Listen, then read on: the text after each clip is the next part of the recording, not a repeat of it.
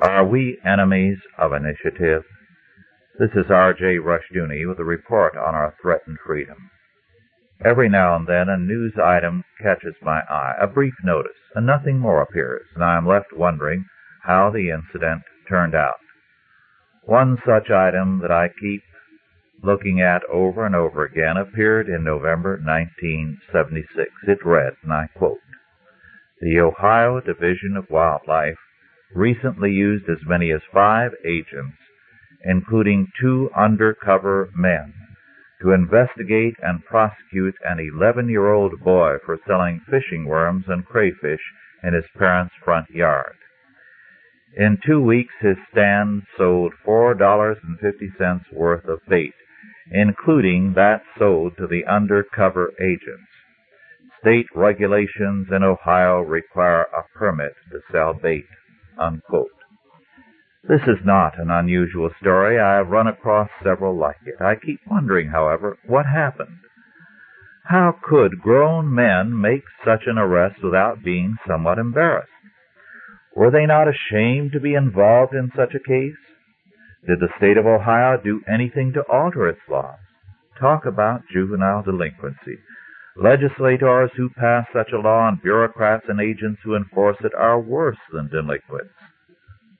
Long ago the psalmist spoke of the throne of iniquity framing mischief by a law, that is, using the pretense of law to be oppressive. I submit that our lawmakers today are too often framing mischief by law. At the same time that children are arrested for showing initiative and a desire to earn some money, our wise fathers in the state capitals in Washington, D.C are whittling away at parental powers and the function and freedom of children on their own, and our courts are taking over parental powers. Let's get back to the boy in Ohio.